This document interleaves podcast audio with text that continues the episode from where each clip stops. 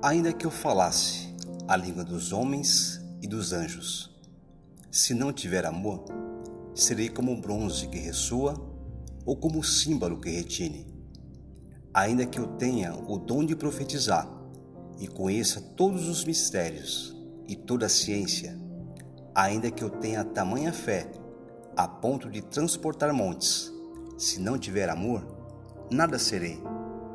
E ainda que eu distribua todos os meus bens entre os pobres, e ainda que eu entregue o meu próprio corpo para ser queimado, se não tiver amor, nada disso me aproveitará. O amor é paciente, é benigno. O amor não arde em ciúmes.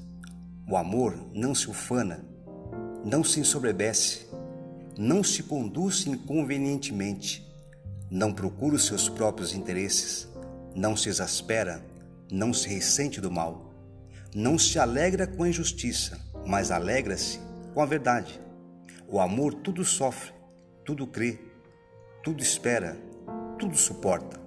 O amor jamais acaba, mas havendo profecias, desaparecerão. Havendo línguas, cessarão. Havendo ciência, passará. Porque em parte conhecemos e em parte profetizamos. Quando, porém, vier o que é perfeito, então o que é em parte será aniquilado. Quando eu era menino, falava como menino, sentia como menino, pensava como menino.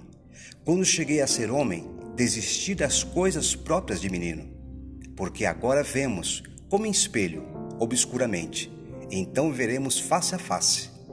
Agora conheço em partes, então conhecerei como também sou conhecido. Agora, pois, permanece a fé, a esperança e o amor. Esses três.